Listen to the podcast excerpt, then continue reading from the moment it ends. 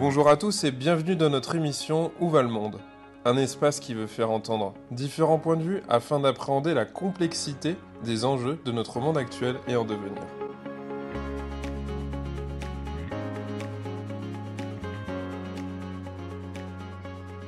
Jean-Vatin bonjour. Bonjour. Alors aujourd'hui, on va parler image de marque et valorisation d'entreprise. Et apparemment, vous êtes euh, tout à fait euh, euh, la personne adaptée pour répondre à nos questions. Alors pour commencer, pour nos auditeurs, je vais vous proposer euh, que vous vous présentiez à eux.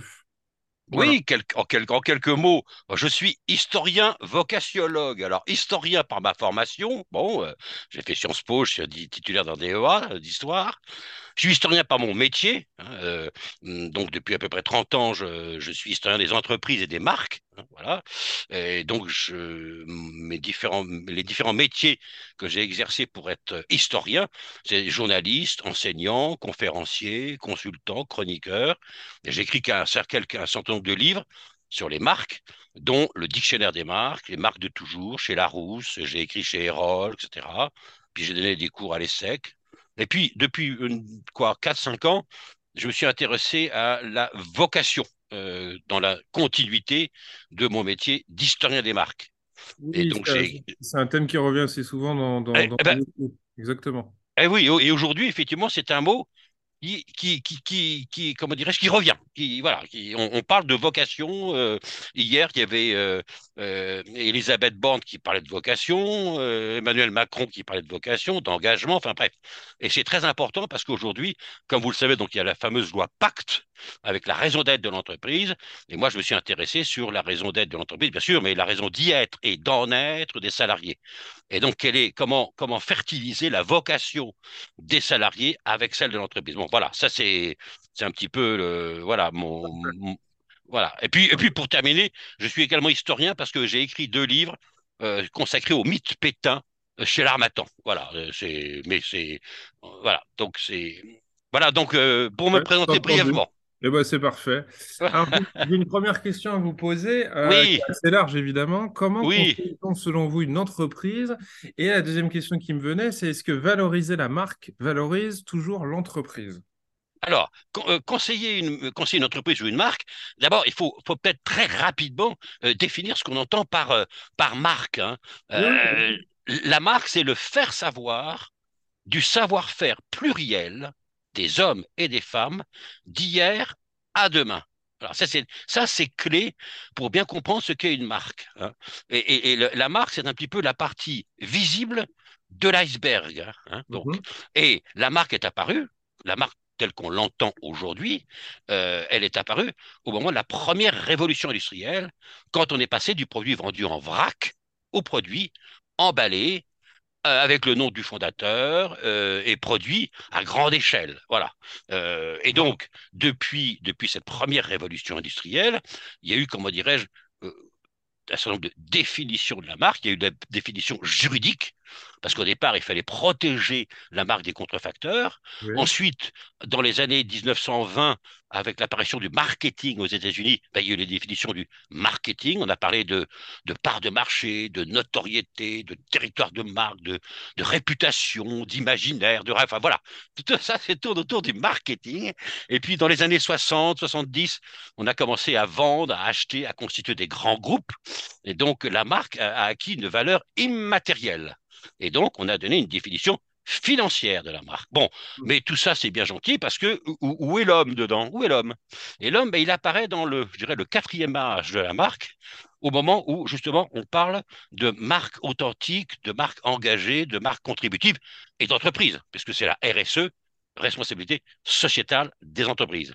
Mais cette responsabilité sociétale des entreprises ne va pas sans une RSH, responsabilité sociétale des hommes. Alors, conseiller une marque, ben, c'est pas évident parce que ça dépend, ça dépend des secteurs, euh, ça dépend euh, des produits. Euh, on va pas, je vais pas conseiller Bonduel comme je vais conseiller Chanel. D'accord, c'est pas, la même cible. C'est pas la même cible. Pour autant, chaque marque se définit par sa singularité, et par son identité. Sa singularité, c'est ce qui a été gravé dans le marbre par le fondateur ou la fondatrice. Et ça, c'est quelque chose qui ne change jamais. Hein. Quand, par exemple, Karl Lagerfeld, hein, soyons concrets, quand Karl Lagerfeld a repris Chanel, qui était une marque moribonde, hein, qui allait mourir avec, avec Chanel, qu'est-ce qu'il a dit Karl Lagerfeld, il a dit, je vais faire, je vais pas faire du Chanel d'hier, mais je vais faire du Chanel d'aujourd'hui, mais je vais m'inspirer, je vais me nourrir de tout ce qu'a fait Chanel avant. Voilà. Mmh. Et donc, voilà, c'est ça, c'est la singularité, mais l'identité de la marque Chanel va bien sûr évoluer dans le temps. Nous-mêmes, physiquement, notre identité évolue dans le temps, mais notre singularité demeure. Donc, c'est ça qui est important. Alors, pour, pour comment dirais-je, pour euh, conseiller une marque, ben, il faut s'interroger sur sa cible, euh, s'interroger sur les besoins, sur l'utilité. Il, il ne faut jamais oublier qu'une marque, c'est d'abord un produit ou un service. Ça, c'est quelque chose qui est très important. C'est, Par exemple, un, un, cas, soyons concrets, là aussi, soyons concrets la vache qui La vache c'est une marque emblématique.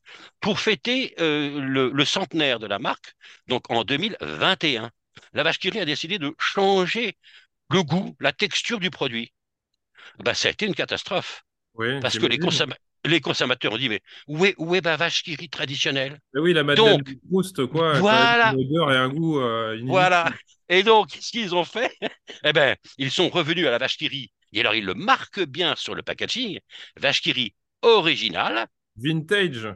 Et voilà, et, et ils ont quand même gardé la nouvelle déclinaison qu'ils appellent vacherie, euh, crémeuse. Mais, mais, encore une fois, c'était comme Coca-Cola. Quand Coca-Cola avait voulu changer son, son, son, goût, ça a été catastrophique. Et maintenant, ils, sont revenus au Coca-Cola classique et ils notent bien sur le packaging Coca-Cola classique. Voilà. Intéressant, ça, hein, de vouloir moderniser quelque chose, d'avoir des belles idées et puis que le public nous dise non, non, hors de question. Oh là là, ne modernisez pas ce que vous êtes. C'est quand même étrange. Et absolument. Et un directeur de marketing m'avait dit un jour, je réussirais quand, ayant quitté l'entreprise, on m'aurait dit, mais on n'a pas vu ton passage.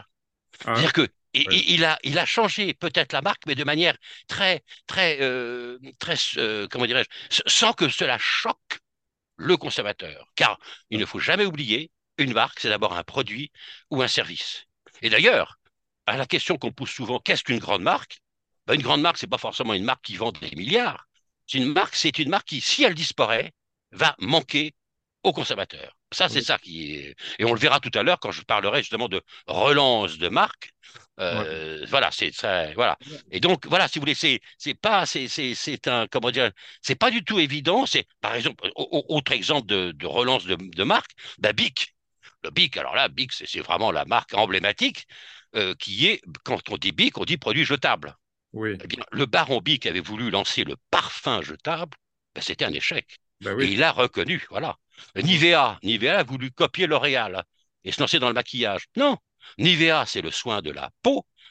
L'Oréal, c'est la beauté. Chacun, voilà, c'est très important de bien connaître sa singularité et de creuser le sillon de sa singularité, ne pas en sortir. Je me disais un petit peu comme les acteurs qui peuvent parfois être tristes de ne pas être entendus sur un autre registre, il faut se dire qu'on ne peut pas être multiple et que... Voilà, voilà. Mais c'est difficile pour, euh, je me dis, le, le, PDG de, se dire qu'il fait la même chose. Mais bon. Euh, ah non, non, non, justement, parce que quand on creuse le sillon, le sillon, il est très profond. Donc, si vous voulez, le territoire de la marque Nivea dans le domaine du soin est extrême. Oui, pardon. J'entends, mais c'est-à-dire qu'en fait, on ne pourra pas. Euh, euh, il y, a quand même il y a quand même une limitation de la marque, quoi, tout simplement. Ah, alors, alors on crée et, perdre l'essence. Donc finalement, vous, vous, posez la question de l'essence du produit, quoi. Ah mais absolument. Mais d'ailleurs, quand on veut l'essence du produit n'est pas substituable. Euh, peut-être l'apparence, mais pas, pas l'essence. Absolument. Et d'ailleurs, quand on veut lancer une autre marque, enfin, quand on veut étendre sa marque, bah, on lance une autre marque. Afflelou avait lancé une autre marque pour tous les produits auditifs. Comme ça, on protège, on protège. Voilà. Voilà, chaque marque a son territoire, sa singularité, c'est très important. Alors qu'est-ce qui fait d'ailleurs qu'une marque plaît, perdure dans le temps ou décline? C'est une question que je me suis posée, parce qu'on sait parfois que l'ancien revient à la mode d'ailleurs. Est-ce que vous pouvez nous donner quelques recettes, euh, quelques secrets de recettes réussies ben, J'ai commencé, voilà, j'ai commencé un tout petit peu à vous donner quelques, quelques recettes. Effectivement, euh, euh, euh, une marque, comment dire, elle, valorise, elle valorise l'entreprise, hein, comme je vous l'ai dit, mais c'est la partie visible de l'iceberg. Elle la valorise sur le plan financier, hein, c'est les valeurs immatérielles. On voit maintenant le, classement des marques. Apple vaut des milliards, Coca-Cola vaut des milliards. Enfin, c'est bon, mais elle la valorise aussi sur le plan de son utilité et de sa contribution au monde. Ah, voilà, ça c'est très important. Et donc, une marque sera d'autant plus pérenne euh, qu'elle répondra aux, besoins des consommateurs. J'entends, mais vous voyez, BIC, par exemple, ne, va pas forcément répondre aux, besoins du monde. Alors, vous pourrez me dire, BIC, justement, c'est une simplicité aussi, c'est quelque chose de connu, ah, mais, je me dis ah, qu'est-ce qui fait que ça perdure Parce qu'on a. Mais parce que c'est accessible. Ou c'est peut-être aussi parce qu'on a un bon souvenir associé et point, en ah, fait. Eh bien, attends, attendez, c'est accessible en termes de distribution. Big, vous l'avez partout.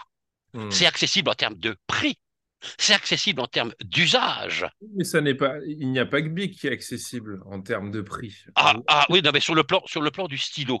Alors, sur le plan du stylo, c'est aussi euh, Big, à la différence d'autres enfin d'autres. D'ailleurs, ah, c'est devenu, c'est devenu une marque. C'est devenu une marque générique. Pas comme le frigo, quoi. Absolument, ou comme, la fermeture éclair, ou, absolument. Si vous voulez, il y a aussi une très grande qualité, c'est qu'avec un stylo Bic, vous faites, je crois, 3000 km d'écriture. Il y a aussi une qualité, il y a une qualité euh, chez Bic que vous n'avez pas ailleurs. Ça, alors là, euh, les, toutes les marques distributeurs en termes de, de stylo, c'est bon. Donc c'est ça qui est important. C'est vraiment euh, qu'est-ce qu'elle apporte de singulier, d'indispensable et d'inimitable et d'incontournable? Voilà. Si j'ai pas si j'ai pas mon bic, ben je change de tréberie. C'était voilà. C'est ça qui fait que une marque est importante ou pas. Et d'ailleurs, vous, vous m'avez posé la question tout à l'heure, il y a beaucoup de, dans les réseaux, sur les réseaux sociaux, il y a beaucoup de consommateurs qui me disent, qui disent, mais pourquoi telle marque a disparu? Rendez-moi, euh, rendez-moi les, les, triscottes, rendez-moi ceci, etc. Donc c'est véritablement. Euh, On a des euh, nostalgiques qui se retrouvent autour d'une expérience ou d'une époque surtout. Ça voilà, voilà, une expérience. Et puis vous avez des marques qui sont transgénérationnelles. Euh, la vache qui rit, euh, mon grand-père, enfin, ou qu'on s'appelle la vache qui rit, mon père, moi, mes enfants, enfin, c'est transgénérationnel. Voilà, c'est très important. Et, et d'ailleurs, donc, vous avez aujourd'hui des marques qui renaissent. Vous avez par exemple la société Héritage. Héritage qui vient de le relancer Bonux. Bonux, Bonux, Bonux, qu'est-ce qu'on fait? Voilà, quelqu'un qui s'interroge, qu'est-ce que je fais pour relancer Bonux? Parce que le territoire de, des lessives est, très, et comment dirais-je, préempté par des marques prestigieuses. Eh bien, Bonux a marqué son territoire.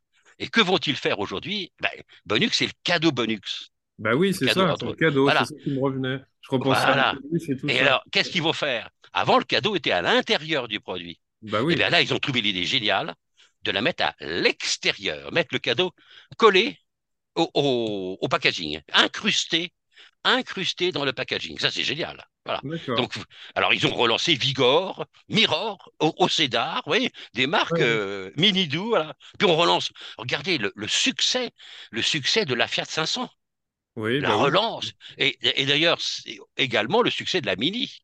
Et c'est le, même c'est le même designer. Ah oui, mais alors, même mais alors, mais quel est le petit secret pour pouvoir relancer? Parce que Gardez, que, eh bien, quand vous que toutes les vieilles marques peuvent pas repartir sur le devant de la scène simplement. Euh, absolument. On avait voulu faire ça, absolument.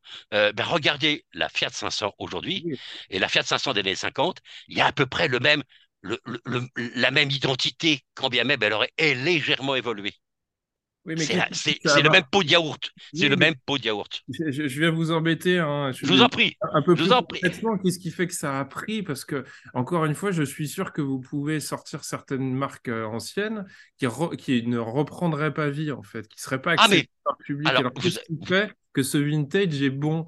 Et qu'avoir une Fiat 500, c'est extrêmement euh, à la mode alors que ça fait rire les, petits vieux qui disent qu'ils en avaient une à l'époque. mais, eh bien, ce qui fait que ça ne marcherait pas avec toutes les marques. Votre question est tout à fait pertinente et je vais vous répondre, comme tous ceux qui ont relancé les marques. Au départ, on n'en sait rien. C'est un pari. C'est un pari, d'accord. On estime que, on se dit, bon, la probabilité pour que cette marque qui a connu un succès en connaisse aujourd'hui un autre, mais avec une identité légèrement différente, mais en gardant sa singularité, ça va marcher. Tant que ça a marché. Voilà. Pour d'autres, voilà, c'est euh, idem, donc idem pour euh, euh, l'Austin, qui est devenu Mini. Ah oui. Alors, c'est une réussite, hein, absolument. Et, quand d'ailleurs, quand, quand vous avez votre question tout à fait pertinente, hein, quand Citroën a voulu relancer la DS, ils n'ont pas relancé la DS en tant que produit, ils ont relancé la DS en tant que marque. Oui, un nom, quoi. Voilà, le nom. Voilà, c'est ça. Voilà. Bah, il y, a Renault qui veut relancer l'Alpine. Hein. Oui, exactement. Absolument. Puis il y a des entreprises qu'on relance. Courage, Courage qui était, une, une, entreprise morte. On a relancé Courage, on l'a relancé chez Appareil. Enfin voilà, le, la marque, et c'est ça qui la singularise par rapport à l'être humain, la marque est immortelle. Dès qu'elle est déposée sur le plan juridique, elle est immortelle. Et on peut redonner vie à des marques qui sont toujours dans le. Alors c'est vrai que le cimetière des marques est riche de marques prestigieuses, hein. mais mmh. euh, on arrive toujours. Euh, on a relancé Solex, on a relancé. Voilà, c'est. c'est un Paris. Bon, c'est à Paris, euh, absolument. Dites-moi, est-ce qu'on vend un territoire comme on vend une pâte à tartiner ou bah, une expérience comme on le dit aujourd'hui? Bah, Malheureusement, oui. D'accord. Parce Malheureusement, que pourquoi? la communication, elle était fondamentalement différente ou si au fond, bah, c'était pas tellement différent, quoi? Je dirais que tout est devenu marque. Euh, les régions, les villes, les hommes politiques sont devenus marques. Hein. Il y a, exactement, les régions aussi, comme vous dites. Les villes, euh, regardez, il y a un bouquin, il y a un an, qui est sorti sur la marque Macron. Euh, ah oui, je ne savais ah, pas. Ah oui, oui. Donc, ça se bien? je ne ah, sais pas du tout, je sais pas, je sais pas, mais je pense que oui. Donc tout est marque on, vend, on vend aussi des personnes. Hein. Ben là, je vous l'ai dit, hein, Macron, etc. Ces problèmes, quoi? Ben, on, a, un besoin de séduction, d'attractivité, de fidélité. Euh, et on fait que finalement, comme une marque, on va nommer, on, va nommer des régions, on va créer une identité, un logo, on va créer une charte graphique, un logo, une charte graphique qui peut être, enfin une identité qui peut être aussi sonore. Hein. On va créer un marketing. Oui, vous pensez que ça marche bien, ça, finalement? Bah, écoutez, euh, alors, en toute honnête, honnêteté, je n'ai pas les euh, résultats, mais je pense qu'il y, euh, y, a tout de même une attractivité de certaines régions. Mais est-ce que c'est dû uniquement à la campagne publicitaire? Là, j'avoue, je ne sais pas, honnêtement. Bah mais c'est vrai qu'il y a tout un storytelling, il y a tout un storytelling autour de, autour de, voilà. Mais souvenons-nous que jadis, autrefois de la guerre, il y avait ce qu'on appelle la réclame. Alors la réclame, c'était quelque chose de beaucoup plus subtil. C'était l'industriel qui réclamait l'attention du consommateur. Et on avait à l'époque des affichistes extraordinaires qui avaient un talent.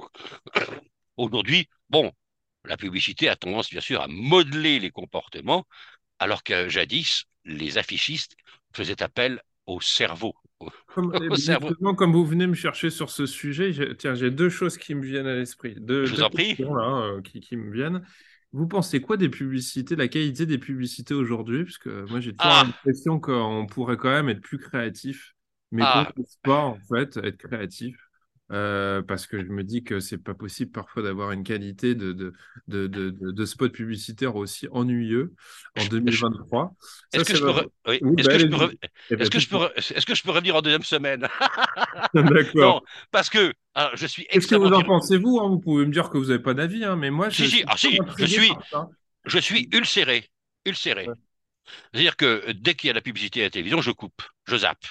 Certaines publicités sont subtiles, amusantes. Pourquoi? Parce qu'elles sont drôles. Voilà, elles, sont, amusantes. Eh ben, tandis que d'autres, mais alors les marques consacrées aux voitures, elles n'ont rien compris au changement euh, climatique. Rien compris. Bon, euh, euh, les autres marques sont, comment dirais-je, voilà, je, les trouve. De, enfin, je, vous savez, ça me fait penser à l'émission qui n'existe plus, que vous connaissez par cœur, qui était Culture, Pub. Ah, et, on continue à voir euh, des anciens spots de Culture Pub, notamment sur les réseaux sociaux, qui montrent à chaque fois, et c'est très étrange, je trouve, des, des, publicités étrangères et dont j'ai toujours la sensation, au final, je me dis, mais en fait, les étrangers sont toujours meilleurs que nous. Les mais absolument, absolument. Les Suédois, les, les, les, Islandais, tout, ce que vous voulez. Les, publicités, absolument. Les, les publicités anglaises, hein. il y a l'humour, il y, a de l'humour dans les publicités anglaises, par exemple. Tout à fait, absolument, absolument. Non, non, c'est euh, c'est regrettable parce que il ne faut pas, bien évidemment, totalement critiquer la publicité. Il y a eu des sagas publicitaires extraordinaires qui sont restées dans les mémoires. Je pense à la saga Dim, et la musique évidemment, associée. Évidemment, évidemment mais justement, c'est ça qui est un peu rageant, c'est qu'en fait, on connaît tous des pubs qui ont été intéressantes. Par exemple, là, je me dis en direct, j'étais en train de me dire, mais voilà, on consomme un peu de télévision. Est-ce qu'il y a des spots publicitaires en ce moment que je peux citer parce qu'ils se démarqueraient Et en fait, je, depuis, deux minutes, là, je fais le tour dans ma tête et, je ben voilà. en fait. Voilà. On se souvient de la pub amusante avec Monsieur Marie. Oh, c'était amusant, monsieur Marie. Et, puis, on avait, les coups de gueule de Jean-Pierre Coff. On avait voilà, absolument. Il passe quelque chose, en fait. Il y a quelque chose d'intrigant et qu'on n'oublie pas, qu'on peut se raconter à la machine à café quand on le faisait. Voilà. Alors, il est vrai, il est vrai qu'aujourd'hui, les contraintes, les contraintes sont très importantes et on ne peut plus tout dire. On ne peut plus tout raconter dans du publicité. Ça aussi, il faut. Et puis, je me suis demandé si c'était pas une peur de, de rater l'objectif euh, en, perdant euh, le, consommateur si on ne lui donnait pas une publicité toute formatée. Vous voyez, que le message serait pas clair. Parce que finalement, on peut toujours se poser la question de ces pubs si ennuyeuses. Est-ce que finalement, elles font plus consommer Je me demande. Enfin bref, ça c'est encore une question. Alors, pour, pour terminer cet aspect publicitaire, euh, il y a une dernière publicité, je ne sais pas si vous l'avez vu, moi je ne l'ai pas encore vu, mais on en a parlé, c'est Optical Center, qui fonde les, valeurs de la marque sur la création de l'homme par Dieu. Dieu revient. Enfin, revient. Il avait. C'est vrai, Dieu revient, c'est super. Et alors, je vous le. Alors, chaque être humain porte en lui les talents que Dieu lui a donnés. Fort de cette singularité, chacun de nous mérite d'être vu et écouté comme tel. Chez Optical Center, bien voir n'est pas seulement une question d'acuité visuelle, c'est une capacité à privilégier ce qui nous unit. Bien entendre nous conduit à bien nous entendre. Alors ça, alors là, ça c'est. Ah, hein. ah depuis, il y avait, j'avais cru comprendre qu'il y avait une séparation des églises et de l'État depuis 1905. et là, Dieu revient, Dieu revient dans la pub. Ouais, mais peut-être que Dieu a été déposé à l'INPI. Voilà, tout simplement. oh, il est vrai qu'il y a eu beaucoup de publicités avec Chaussée aux moines, bon, des publicités qui se voulaient drôles ou qui associaient la religion avec un produit alimentaire. Hein, c'est vrai, bon, mais ça, voilà. Alors, il semblerait d'ailleurs qu'on que, qu'on aurait tendance à idéaliser les marques aux dépens de l'homme, et c'est un de vos sujets de réflexion. Ah Notamment, vous savez, on est dans une époque qui fait, comme on dit, du name washing on nettoie l'opprobre associé à des noms d'entreprises. Et puis, on sait qu'en ce moment, bah, il y a des entreprises qui se targuent de s'occuper de la RSE, de la responsabilité des entreprises. Euh, l'entreprise, dans ce cadre, elle, s'interroge, elle vise à améliorer les enjeux environnementaux, sociaux, etc., économiques. Mais on a en même temps des entreprises qui vantent la RSE, mais qui ont, et on le sait souvent, un management désastreux, des entreprises polluantes qui sont impliquées dans des sales affaires. Euh, où est-ce qu'on va? Qu'est-ce que vous en pensez? Est-ce que ça fonctionne encore de faire du name washing à l'ère des médias où tout se sera un jour, notamment grâce à Internet? Qu'est-ce que vous en pensez Eh bien non, eh bien non, bien sûr que non. Et on le voit. On le voit aujourd'hui. Il y a d'abord un constat, hein, un constat avec les chiffres. Depuis la crise de la Covid, euh, il y a euh, une interrogation aussi bien des jeunes que des moins jeunes, sur le sens qu'ils trouvent et qu'ils donnent à leur travail. Hmm qu'est-ce que je fais dans cette entreprise? Qu'est-ce qu'elle m'apporte? Euh, Est-ce que je me sens utile. Alors, on a parlé de la grande démission aux États-Unis, on parle de délitement, de désengagement, de, burn-out, on va même parler jusqu'à euh, du quiet quitting, c'est faire le minimum. Donc, il y a véritablement une urgence, euh, et les entreprises se rendent compte parce qu'elles ont de plus en plus de mal en ce moment à embaucher ce,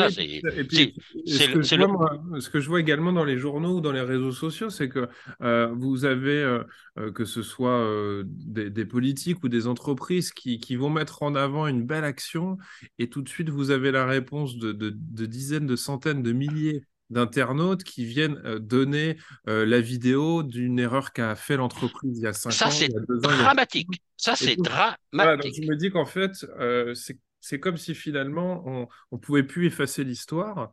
Absolument. Et euh, essayer de faire des effets d'annonce marche peut-être moins désormais en fait et qu'on peut plus peut-être rouler dans la farine tout le monde.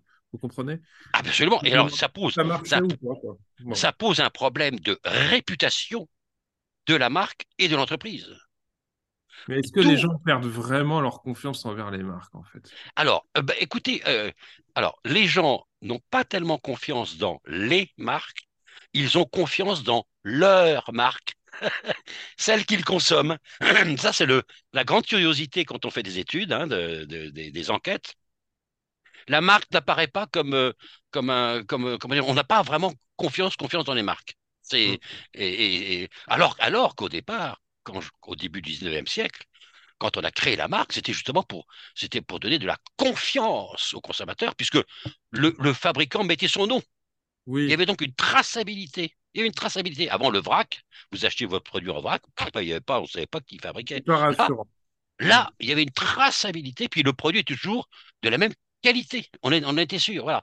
Et donc aujourd'hui, c'est quand même le grand paradoxe. Et on est obligé d'ailleurs d'avoir des labels.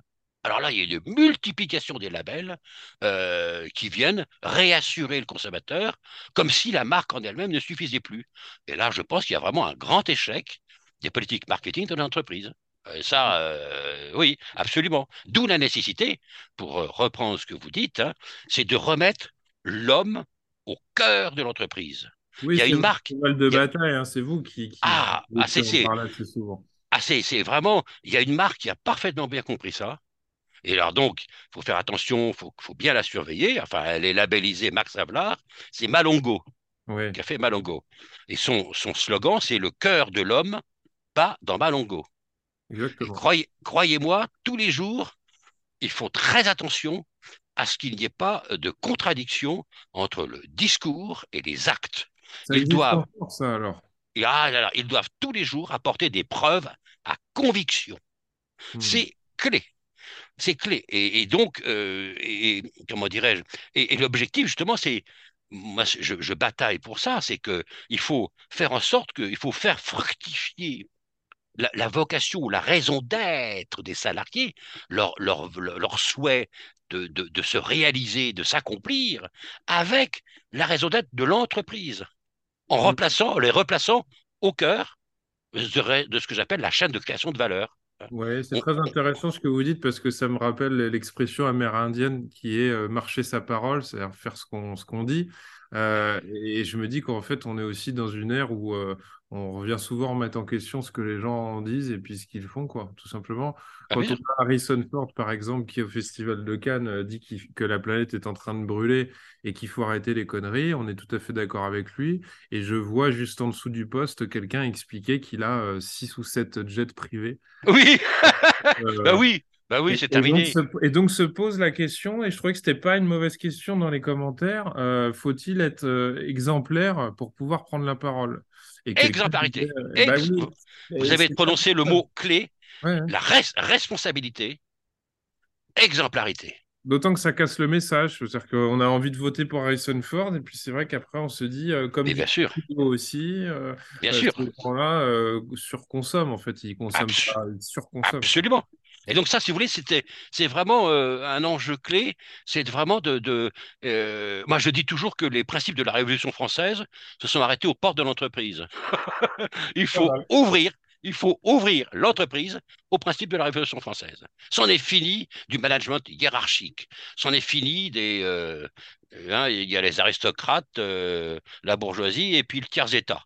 Euh, oh. Non, c'est terminé. Il faut, comment dirais-je, on parle aujourd'hui d'entreprises libérées ou d'entreprises humanistes. vous êtes bien positif en tout cas. Bon, ah oui, oui, ah oui. mais en tout cas, je l'entends. ah oui, non, là, il faut vraiment. Non, il faut faire l'évolution. Il faut faire. Bon, faut pas couper les têtes, hein, parce que là, ce matin, j'ai vu les, les, interventions au moment de, comment dirais-je, de l'Assemblée générale de Total. Ouf. Alors c'est la première fois que c'est violent. Hein. Enfin, violent. C'est la première fois qu'une Assemblée générale est à ce point contestée à l'extérieur. J'entends. Oh là là. Bon. Alors, on arrive sur notre dernière question. Oui. Jean Vatan, Jean selon vous, où va le monde? Bon, vous voulez pas que je parle dans mon quartier? Bon, c'est le nom, d'accord, allons-y pour le monde. Exactement. Alors, moi, je crois que le monde va ou ira là où les hommes le mèneront. Car ce sont les hommes qui font l'histoire avec les idées qu'ils incarnent. Alors, je vais utiliser le mot climat et le décliner.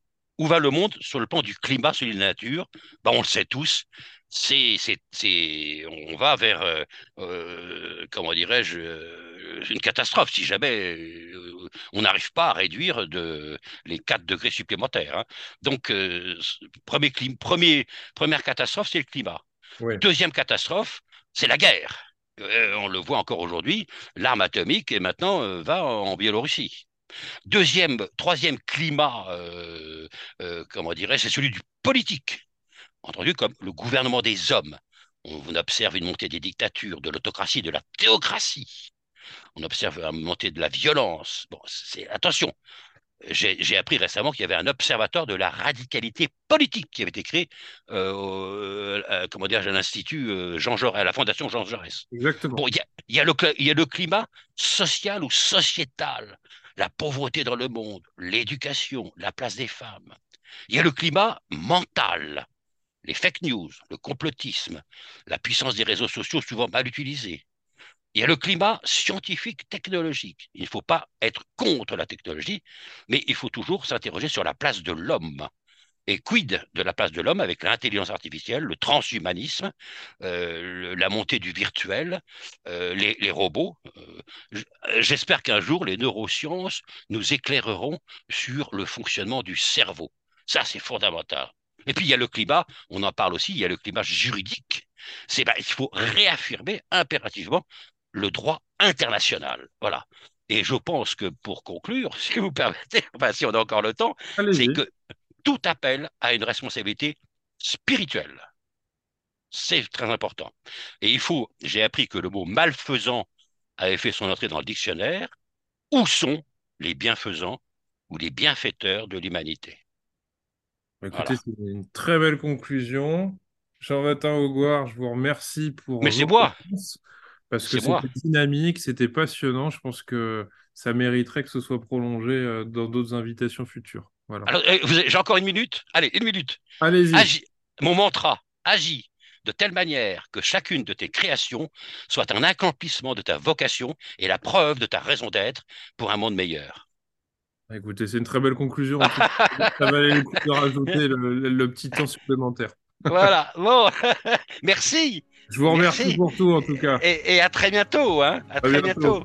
Oui.